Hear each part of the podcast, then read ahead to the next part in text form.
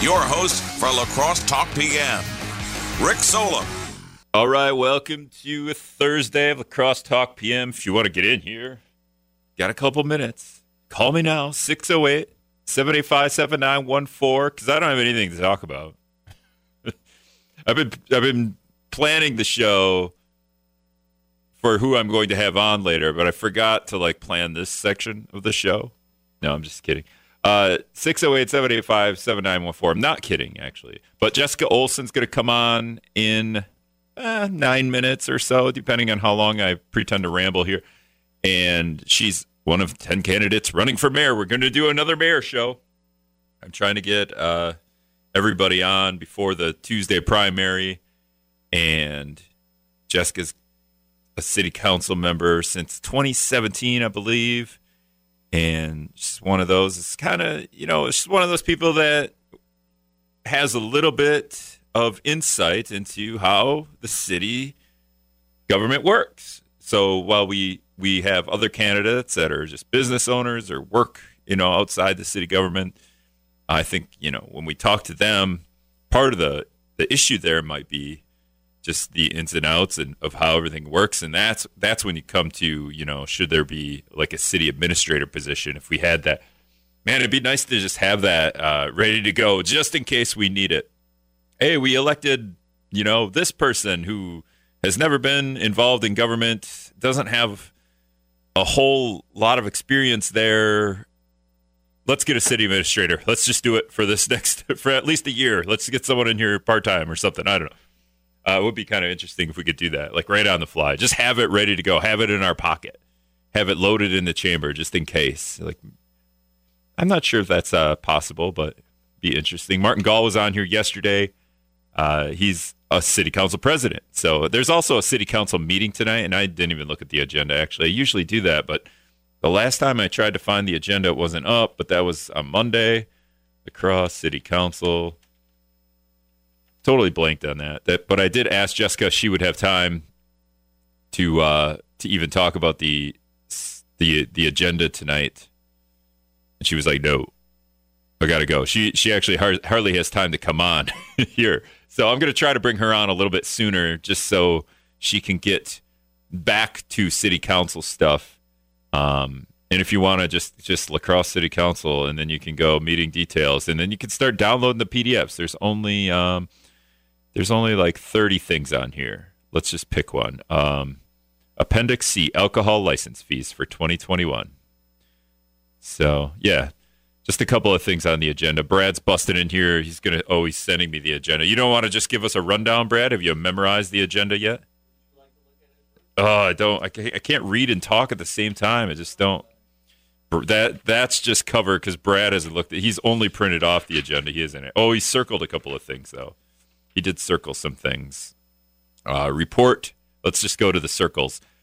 Uh, agenda item 21 0041. Report of bids and resolutions awarding contract for uh, Pollinger Electric in the amount of $32,000 for the Green Island Tennis Courts light installation.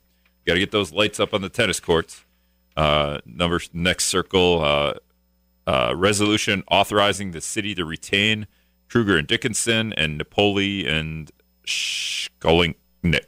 Sorry about that. I don't know what that word is. Uh, and I don't even know why. Retain them for what? Who knows? uh, another item circled by Brad an ordinance to repeal and recreate Chapter 105 of the Code of, Ordinances of the City of La Crosse regarding stormwater erosion control. Uh, man, these are really boring, Brad. I don't know why you circled these. I mean, the one that has thirty-two thousand dollars for tennis lights, we can all just go, yeah, that's too much for tennis lights, tennis court lights. Just pull your car up, turn the headlights on bright. People don't need to. Who's playing tennis after dark anyway? Come on, go get your own tennis courts. City shouldn't be providing those. And I wonder if these tennis courts turn into pickleball courts.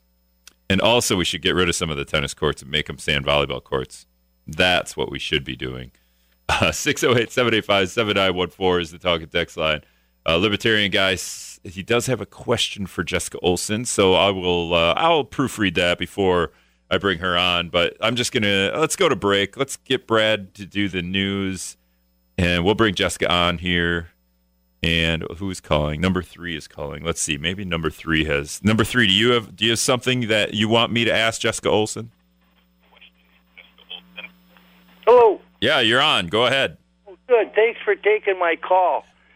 You know, this thing about a city administrator, I was kind of against it, but it might be kind of a good idea thinking that if we had a city administrator that knew, you know, a little bit about everything, we might not have to, we wouldn't have to hire a consultant every time something big comes up. Okay, so we get. Well, let's say we get our next mayor, and that's one of the paths we go down. How would you do as the city administrator? Would you be able? Would you be up to the task as a re, old retired guy that thinks he knows everything? Well, I think I could save the city a lot of money in a lot of different ways. Number one, I just heard you talking about thirty-three thousand dollars for lights at the tennis court. Thirty-two thousand five hundred seventy dollars. Let's well, not get people overboard. should be able to play tennis before it gets dark. and to give you an example, sometimes the mosquitoes down there are so bad they'll carry you away down by the swamp down there. That's that's all the more incentive to keep playing. Keep playing. You, you don't got stop. all those lights down there at the baseball park across the creek there from the tennis court. They were never even on last year. Well, we're saving electricity then, at least. Yeah, we had millions of dollars tied up in that, and they never played a uh, game because of the virus, you know. But it's still thirty-three grand's a lot of money for lights down there.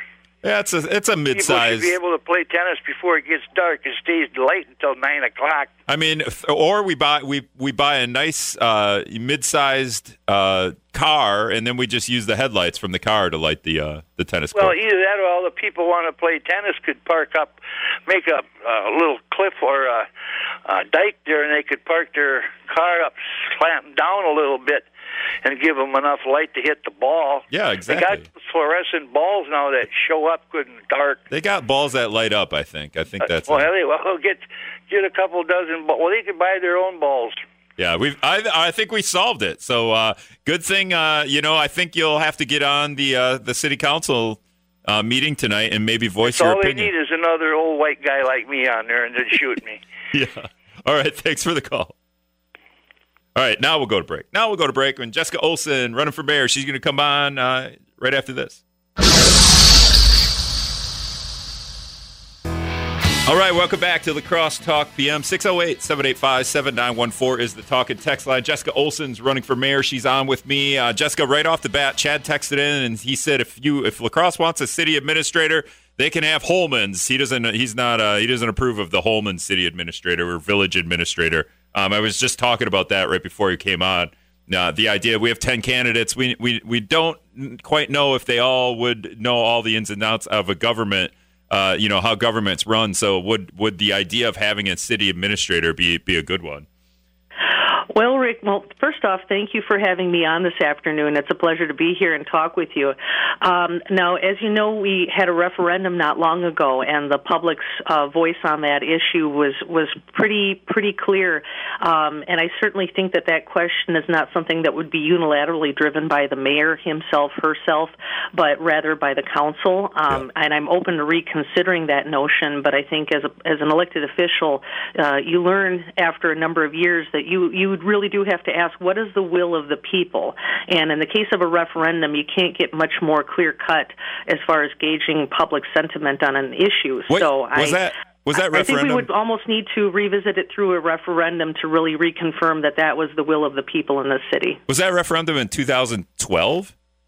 It was uh, definitely before I was on city council. So, Okay. yeah, it, it was quite a few years ago. And so, of course, people's opinions might evolve over time, but I don't think we should presume so. I think we need to do some careful homework and uh, p- bring in a lot of public input before moving in that direction. Yeah, and that, that was another thing with the uh, the north south corridor and that being on the, the, the DOT you know agenda or whatever, and and we we we when I when I talked about that in the show, it was hey that's that was on a referendum, we already said we don't want a north south corridor, and I was like, well, that referendum was kind of a while ago. I feel like we could revisit that stuff, but Well, it, it was, but at the end of the day, the marsh is our gem. I people who are from La Crosse know the value and and the rarity of that marsh, uh, and and uh, I don't know anybody who is from La Crosse that wants us to put any more pavement or metal or plastic or anything artificial in that beautiful uh, reservoir of nature. I think we have an important value to that land that is related to our flooding and water management,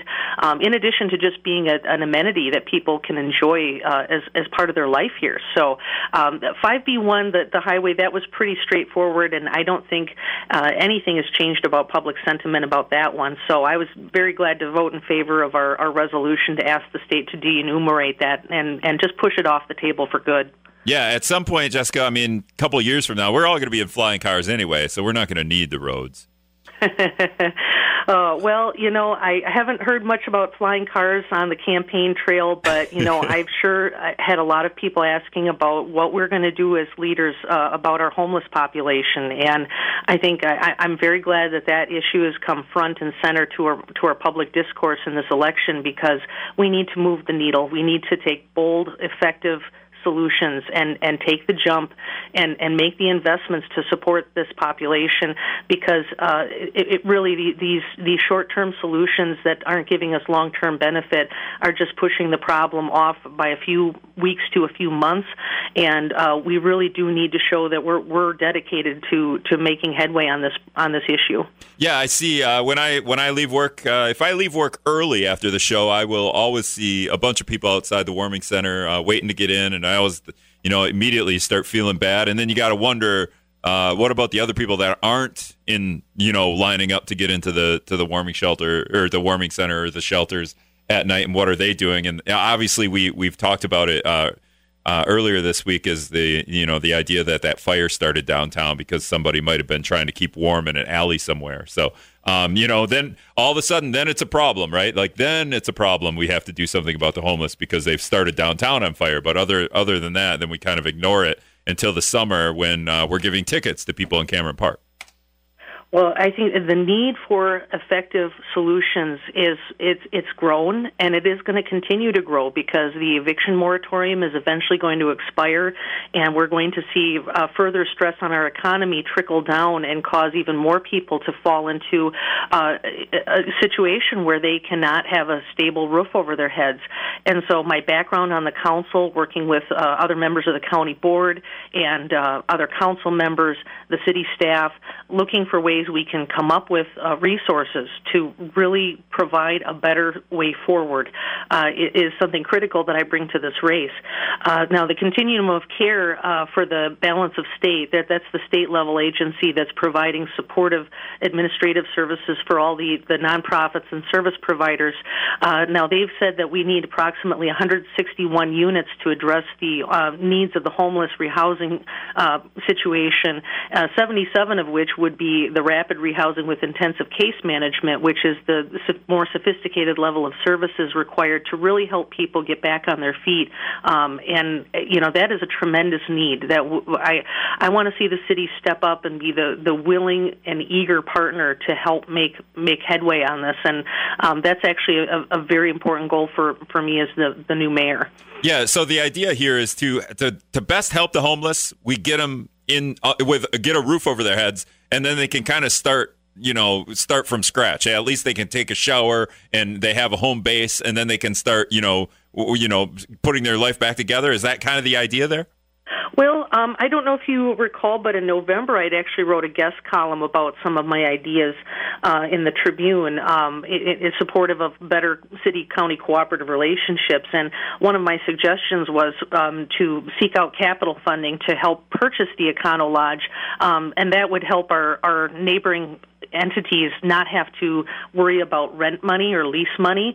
Um, we do that for other nonprofit organizations uh, such as WisCorps, the Con- Convention and Visitors Bureau, the, the North and South Side Senior Centers. So it's actually not unheard of for the city to be the landlord for other nonprofits to come in and do their good work. And so that's that's what's inspired me to to push for the idea of purchasing a building, uh, whether it's the Econo Lodge or another place somewhere that's already established for residential use, but that would provide uh, the, the people living there a, a balance between privacy and community. Um, that's maybe one of the things that's missing when you take somebody and put them in, into a house or an apartment somewhere. Um, but then they're, now they're isolated from that social circle that they had de- depended on in homelessness. So I, I think uh, you know there was lessons learned from last year when uh, we utilized the Econo Lodge uh, in terms of, of providing a housing option for the, the COVID quarantine isolation, and so uh, the, the the lessons learned can be applied to a newer, bolder strategy, and I'm uh, I'm, I'm confident to take that step. We're speaking with Jessica Olson. Olson, she's one of ten candidates running for mayor. You, Jessica, nobody, uh, everyone wants to help the homeless, but then uh, you know the homeless can't vote as well. You know, they're not. They're probably not. Not that they can't vote. They can't. They're probably not listening as much to the show right now. But uh, so I don't know. This isn't a great path for you to, to, to listen. No, I'm just kidding. Um, the the idea here too is uh, can we just buy a Shopko? You you talk about it's got to be a residential, so we can't just buy one of the Shopkos and turn it into uh, some kind of uh, you know apartment complex, huh? Well, it, here's where my business background really comes into play uh, in terms of uh, developing a, a, good solution. Is uh, that when you take a, a, property that's not currently used as a residence and want to transform it into a residence, uh, there's a whole lot of costs and uh, work that you have to, to go to to make it up to code uh, so that you can utilize it as a as a you know sleeping area for people. Um, and so I see costs involved in transforming any random big box into something that's appropriate or code compliant for residential as being maybe not the most efficient use of resources. Um, because at the end of the day, it's not just about having a physical thing over your head, it's about uh, somewhere where somebody can get their life back on track. And so that's why I look to places like motels, hotels, apartments, etc., because those are already to yeah. standards to provide for, for residential living. Is it cost effective? Uh, just in terms of like you, you say the city is leasing out the Econo Lodge right now. Is it is it just more cost effective? Um, actually, it's it's the county and it's it's a partnership between the county and Catholic Charities at the Econo Lodge at the moment. Okay, so the city you're, you're talking like maybe the city would help out in this way, but you're saying like maybe just in, in like take over the Econo Lodge or something like that. Well, no. You see, the city does not actually have its own health and human services division. Uh, I don't want to replicate county level services at the city level. But what I do want to look at is how do we already help nonprofit partners? And uh, what I just said about how we play landlord to many great organizations. And so I, I don't see any difference between providing a, a building location for a senior center versus uh, providing a building location for, let's say, Catholic Charities or another partner. Um, and that would alleviate the burden of having to come up with rent payments, um, as what's been happening uh, with with the the, the current Econo Lodge uh, agreement. And um, as mayor of La Crosse, I would be more than happy to reach out to the county board, to Catholic Charities, to say we want to be the capital investor to what you need that's not uh, saying that we would provide the actual social services. That's what the county does best. That's mm-hmm. what Catholic Charities does best. Uh, but rather, let's empower those partners to do what they do best rather than us trying to replicate it. Um, I think that's how good partnerships are built, and that's what I've sought in my years on city council and what I'd like to bring to the city as mayor. How are people doing that have, have been in the Econo Lodge, uh, homeless people anyway? Uh, you, have they trans- transitioned from there into uh, permanent housing somehow? Have you? Do we keep track of stuff like that? Well, I had the opportunity to speak to 10 homeless individuals who had stayed at the Econo Lodge last year. And overwhelmingly, and this was at the point in time where that um, was actually shut down for a short while, so they had come out of the Econo Lodge and they were back to the pre Econo Lodge scenario.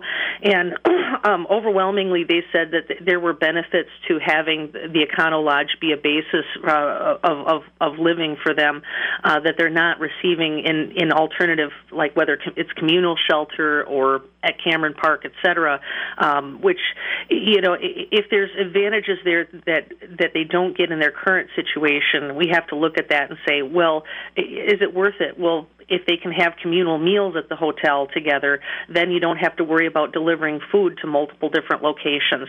Um, you don't have to worry about gathering up your stuff and getting out of the facility by a certain hour of the day. Um, th- th- there was just a, a certain smoothness to that, uh, the way it was set up the, at the Econo Lodge, and this was after talking to some of the people who were running the operation up there, um, that made it really a, a worthwhile thing to consider as as a next step solution. Um, and uh, Uh, some of the landlords that I've spoken to who are very wary about who they who they rent to, I asked them, well, if you had somebody that didn't have a strong rental history, but if they stayed in a county program or a Catholic Charities program at a hotel for six months and they showed that they're ready to get back on track in life and they've got a job and they have a rhythm of life down, would you consider renting to somebody in that situation? And they've been saying, yeah, if if somebody can demonstrate that they're ready to get back on track, then I'm willing to take a chance on them. And I think that's going to be the key to helping us move out of our our our, our challenges and helping people just restore their lives to normal. Yeah, I think a lot of people want to know the, uh, uh, how how successful how successful that is in in transitioning, uh, you know, to that from from maybe the Econo Lodge to uh, to to something more permanent. Mm-hmm. Uh, Jessica Olson's with us. She's uh, running for mayor. Do you have to go? I know you have a city. I got a couple minutes yet, to, I, but I know you have the city council stuff to get to. Oh, I I do, but you know, there in more than just homelessness. I, obviously, we have a, a huge challenge in economic recovery from COVID. We have to ensure that our local businesses are getting assistance uh, quickly and efficiently. We have to make sure that no one is left behind in this recovery, and I'm ready to step up and, and be that as the new mayor.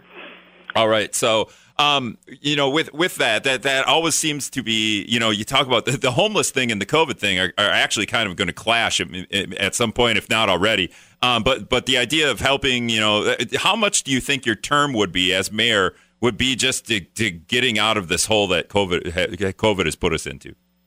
I it will take a long time it will take a long time, but I'm optimistic, Rick. This city is full of great people. I know it because I've lived here my whole life and we got a better shot at at at, at climbing back out of this hole as anybody else. And um, I'm there to serve, and it would be a privilege to serve this city as the next mayor. All right. Aside from COVID, homeless, what what would be third on your list of like here here's where you know we we could use you know here's where I I want to do make some change with uh, as mayor the public transparency and engagement. I think the the, the pandemic shutdown has showed us a, a, great deal of opportunity in terms of bringing people to the table and and really involving everybody in this recovery process. Uh, and that could include policy change at the city level in terms of uh, uh, keeping video archives online for people to look at at any point in time without having to email the clerk for a link. Um, I, I think we we've seen a revolution in how we interact communicate with each other, and I want to seize that to, to really enhance how people experience and interact with the government. Yeah, I definitely. I I I, I follow the count. I follow all of the the city and county stuff on Facebook. But when the county board meeting comes up, I get a little notification. I'm like, oh, the county board, and I can I can turn it on. Uh, that doesn't so much happen with like the city council meeting. Uh, that would be nice if it was if it always lived on the city's Facebook page or something like that or YouTube or another service, I'm open to uh, having our great IT department look into all possible options and um, getting some input from the city council as well. We're going to have a, a, council with many new faces and um, some younger folks, and I think uh, we're going to take input to see what direction we're going to go. But I definitely want to leave the city in a better shape than I I come into office, and uh, you know, definitely involving the people and making them feel ownership of of their city government is is very critical. All right, Jessica Olson. She's running for mayor, one of 10 candidates. Thanks a lot for joining us, Jessica. Hey, thanks, Rick. Have a good night. You too. Bye. Bye. All right, we got to take another quick break. Well, it's not a quick break because we got Scott's comment, then Brad doing the news, and then we'll come back and we're going to talk about the uh, the the the I want to say the Criminal Justice Management Council Subcommittee Police Oversight Board. How about that? Police oversight, citizens overseeing the police as opposed to doing it internally. Uh, all right, we'll be back. All right, welcome back to La Crosse Talk PM. 608 785 7914 is the talking text line. We're going to go from one topic to another. Totally just kind of a different topic. I guess we could have talked to Jessica Olson about this, but Joella Striebel is on the phone with me.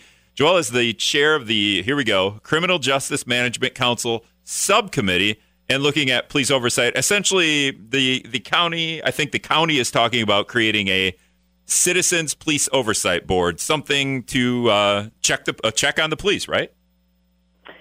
Yeah, essentially. So this it started from over the summer. Um, I think everyone's probably familiar with some of the events that took place um, related to George Floyd and and other unfortunate um, events that took place. And there was a big response to that right here in La Crosse. Um, a number of different protests and things, and one of the um, ideas that came out of some of those protests and what many community me- community members were asking for is to have um, increased oversight of police here in La Crosse. That was something that the community, or at least parts of the community, have asked for. Um, and so the Criminal Justice Management Council, in response to that, formed um, a number of subcommittees, and one of those is the subcommittee that we're talking about tonight, which is looking at the potential for a police oversight board of some sort um, here in our community. Now, there was just the survey. I think last Friday was the last day to be able to fill out that survey, and it was circulating and um, you know, it just kind of asked a, a, lot of questions about how people feel about the police and and and, and having some kind of oversight board. Um, and you know, the, the, there there we do have an oversight board with the police. At least we have how many? Uh, do, is it the fire commission? Do we have any other ways to oversee what the police is doing? The police and fire commission. The Police and Fire Commission is the primary, um, I guess you could say, oversight currently for for police, and that's those, those uh, like the, the purview of the Police and Fire Commission is determined by Wisconsin state statute. So they have some statutory, you know, obligations and responsibilities. And so what we're looking at is something that would sort of complement what the Police and Fire Commission is is doing currently. One of the models that we're looking at is what Madison put into place. Um, it's it, we're quite fortunate that Madison already did a lot of this homework for us because there are those state statutes around police and fire commissions and kind of looked at what are the gaps, you know, where is there perhaps room for um, additional oversight and also for sort of bridging those gaps in the community with populations that may be less trustful of police for various, you know, historical um, reasons and, and, generational reasons. And how do we ensure that a body like, for example, the Police and Fire Commission is accessible to folks who might want to talk to them? You know, so looking at how do concerns about law enforcement get expressed and and managed in our community, and is that a you know we, we see a lot of um, people end up just posting things on social media. You know, we, we see videos start to go around on social media about police encounters, and that tells us, you know, uh, uh, those of us who are kind of looking at this, people don't know what they're supposed to do. You know, people don't necessarily know what the right avenues are for addressing a concern um, for determining, you know, is this a valid concern or complaint, and if so, how do we make sure that the appropriate people are looking at it to to address these issues and make sure that we're all staying safe? You know, the, both us as community members and then also, you know, police who are also community members, but um, with the role that they're playing, we want everyone to feel safe and that there's there's accountability and transparency and good communication. We're speaking with Joella Striebel. She's on. She's the chair of the Criminal Justice Management Council subcommittee, looking at police oversight. How much did the you know, uh, you know if you want to call them protests or rallies uh, in La Crosse over the summer, essentially over over the killing of George Floyd, and then what happened with Jacob Blake and Kenosha, um, just maybe open a lot of people's eyes to oh, we have this uh, you know minority community in La Crosse who don't feel very safe uh, when it comes to police and you know, otherwise, I don't even know if if we we the community would even be thinking about that in any you know relative terms. Right. It certainly was, you know, the impetus for this, and uh, you know, people had their voices heard, and it was a pretty, in my opinion, it was a cool thing to see. I mean, I think it was 700 some people at one of those protests showed up in Riverside Park to address these issues. And and uh, at that particular protest, we had you know Mayor Kabat was there and Chief Kudron was there um, to hear some of these concerns and to know that you know we do have folks in our community who who don't necessarily feel safe or trusting.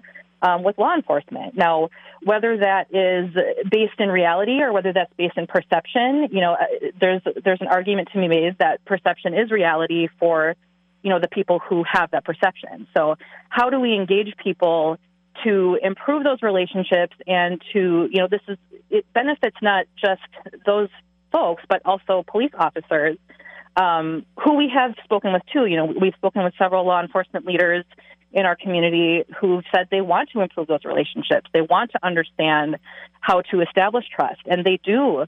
Um, they do acknowledge that it's not even a matter of rebuilding trust. In some cases, it's it's a it's starting from from scratch to build that trust in the first place. And so, that's certainly part of what inspired this, and um, you know, is what we're looking at. Not whether you know, do we need this? Do we not need this? But We've had people tell us that we need this. You know, people in our community who are disproportionately impacted by policing practices um, have said, we want this, we need this. And so, what we're looking at, our subcommittee, um, which I just want to be clear is an informal ad hoc subcommittee. We don't have any authority to create an oversight board. We are simply doing research, um, you know, about what the models are that are out there and, and how those are successful and what might that look like in La Crosse if we were to implement something. Now we've had some pushback on our airwaves and on our website.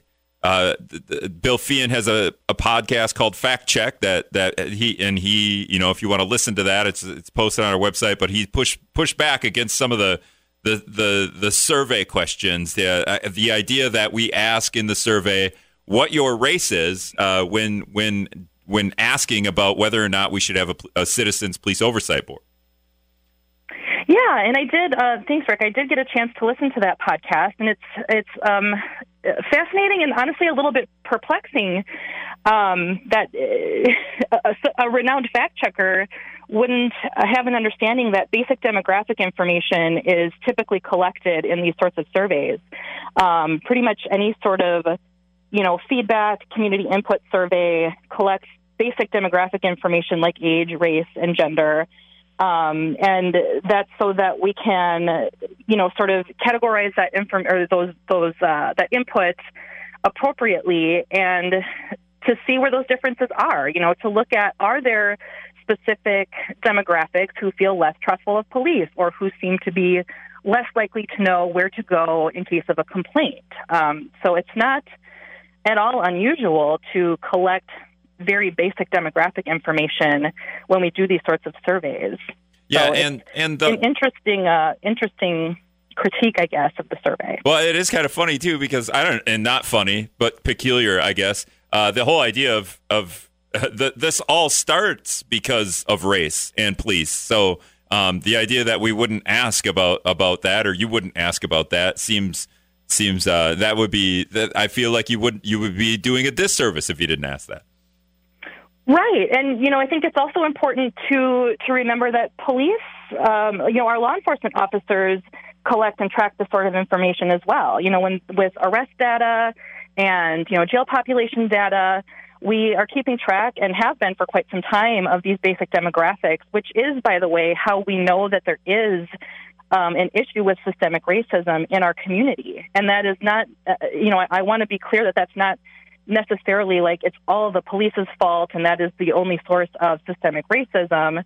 Um, you know, we, we've heard, uh, or I've heard uh, Chief Kudron say at several different meetings that they are also working to educate the public about, you know, what makes for a, a suspicious person. So, for example, if, if someone is calling the police saying, you know, there's a suspicious person um, on my street, and that happens to be a person of color, um, you know, then is that the the police's fault for responding to a community request for service? Of course not. But you know, how do we educate the community to say what is truly a suspicious person? Is just walking down the street making someone suspicious, you know, and that sort of thing. So we know that these are issues. We know that in part because, like I said, you know, law enforcement collects this data and and looks at and analyzes this this demographic data as well. So it's pretty basic stuff. All right, Joella. Here's here here you go. Here's a text. Uh, we uh, I'll just read it verbatim. Ask her specifically. so here you go. Why an oversight board now? Actually, you kind of just did. I just did ask you. Uh, we had one hyped up protest related to George Floyd. Our local police are not racist, and they don't. They do not need oversight. So, uh, uh, is that true? I mean, you not because we're not because the police aren't racist, they don't need oversight. Is that? uh, It seems. Go ahead. I, I'll just let you answer. Sure. You know, I I think, and I guess I'll respond to the why now piece of it. And we've heard, so this is some of the feedback that we've heard is, you know, we haven't had something like that happen in our community. We haven't had, um, you know, police haven't killed anyone extrajudiciously in our community. And that is something that we can, you know, agree on. And also, I hope we can agree that we don't want to see that happen. Um, and so if we can do, put something like this in place that helps to, you know, address issues early on, then we can prevent that from happening in our community. And I think if we can prevent one death or if we can prevent one incident of, you know, um, misuse of force, then that's worth it. When I was a kid and I would watch police shows and they would they would talk about we've done an internal investigation and we've come up to the and I'd be like whoa they did it and I had no idea what that meant. But now as you get older, you kind of internal investigation. Well, maybe you should do an ex- external investigation, have somebody outside the system uh, investigating whatever it is needs investigating. And this isn't that a little bit. It's more of an oversight, uh, like like we said, it's a citizens oversight board. Um, but but that's the idea here, right? Is to get an entity that's not involved with the police or the fire commission, or or, or with the police and the fire, and and have them look at these issues. Well, yeah, and that's you know part of again what we're looking at, and part of the reason for that survey was to assess it within the community. What do folks want to see a body like this do? You know, what should the scope of a body like this be? And part of that, it's not, you know, one thing that it's definitely not is just a group of people looking over the shoulder of police constantly criticizing every move they make. Um, there's different models of this, and a big part of what we're looking at is how do we empower folks to to look into, you know, was uh, was did misconduct occur? Is my concern valid? And if so, how do I address it? You know, so um, for example, what Madison put into place has some allowances for legal representation for folks who are making a complaint that is determined to be a valid complaint because you know, we know that law enforcement has legal representation. They have that access. And many people who might be um, victims of, of some sort of misconduct may not have those resources. And so there's a, a big, broad variety of things that this could look like. And that's precisely the reason for the survey is what do we think is most needed here in our community um, so that this serves everyone and makes us all safer. Um, here's another text. Uh, it's none of the county board's business. They have no business telling Onalaska how to run its police department. Let's uh, what do you say to that? Um, I guess I'm, as far as I'm aware, Onalaska is part of the county. Um, and so that's another piece of what we're looking at and have been recently talking about is expanding the subcommittee or recommending that a more formal committee be put together that includes stakeholders from the surrounding municipalities. Because, of course, I agree. You know, nobody wants um, the city of La Crosse telling Onalaska what to do or Holmen what to do. And so we need to have stakeholders from these different municipalities as part of this process um, should it move forward into a more formal planning stage. Well, does the Citizens Oversight Board, are they going to be telling the police departments how to run themselves? They have. I mean, there there wouldn't be no authority to do that um, within the state of Wisconsin. So they could give recommendations. You know, they might say, you know, we're going to look through policies, and and this is something. Um, boy, I don't want to misspeak, but I, I believe I don't want to say who because I, I might be remembering wrong. But a local law enforcement leader said that they would find that helpful if there was a group to look through policies and perhaps make recommendations of where some changes could be made. So this is something that, like I said, it's a benefit both ways. It's not, you know, we're going to tell you what to do and you have to do it. Um, but it gives some a different perspective in looking at what's currently happening and how what might we be able to make some changes or improvements. That's Joella Striebel. She's the chair of the Criminal Justice Management Council subcommittee, looking at police oversight, a citizens police oversight board, essentially. Um, all right, so I ran out of time. I'm not going to be able to ask you any more questions, but I will real quick. When can we expect the results of the survey? Um, you know, I am not the data collection nerd, so okay. I don't have the exact date on that. But I believe we're looking at probably a couple of weeks to maybe a month or so before um, we have that data all analyzed and able to report out on. Okay. All right. Thanks, Joella. Thank you. All right. Bye. All right. One more quick break. We'll be back after this. All right, just a couple minutes left here before we head out and bring back Friday tomorrow. Ooh. Uh, we got a couple of phone calls, so I just try to get these in before um, before I got a the hard network out. Uh, Clyde, go ahead. Clyde, Clyde. Hey. Hey, you're on. Go ahead. Hey, ha- have you read the uh, autopsy for George Floyd? Since George Floyd is the impetus for all this, all these uh, situations here. Um, not today. Okay. Well, one of the several things in George Floyd's autopsy says that he had a faith, fatal the uh, his in his bloodstream. It was a lethal amount of fentanyl and as much as possible weed, marijuana as could be possible. He also had that guy sitting on him for how long? Um, seems like that was probably uh, another one of the reasons. Number three, go ahead. Yeah, I was wondering why I didn't get one of them forms to fill out. Because it was online. Oh, they didn't mail them out to people. No, we're we're done doing that. I mean, no, the, the the board you were, the lady you were just talking to, they mailed out a questionnaire. Yeah, that was online. You had to go get it. You had to go to the website. That's too bad. I would I would have filled out that form for him. Yeah, I, I think uh, we had talked about it a couple of different times, um, but you know, you'd have to ask the wife to use her computer. I think that's what you had would have had Oh, to do. yeah, or uh, one of my grandkids would have helped me. Well, and then the idea of you pecking away at a keyboard that you're, it would have took you seven hours to fill out the survey. I think. Well, it'd probably been worth it because I know a lot of stuff. Yeah, I wouldn't doubt it. I, I think you would have Yeah. maybe have your I was kids friends type. of a lot of cops, from the guy working the first beat at night or to the chief himself. So I know a lot of people on the fire police commission too that didn't know nothing about fire departments or police departments. So Yeah, I hear you. okay, thanks uh, for taking my call. All right, thanks. Um, all right, that's uh, that's all the time I, I got. I uh, appreciate everyone calling, and I appreciate Jessica Olson coming on right before the city council meeting, which is going to start here pretty quick, and and Joella Striebel for coming on and talking about the uh, the the Citizens Oversight Committee. They're just looking at it. They're looking at something that's going to that they want to look at. You know, uh, very basic stages of this thing, and uh, I don't know. I don't see a problem with wanting to, to, to discuss it and get people's input and and figure it out as we go. But that's all the time I got.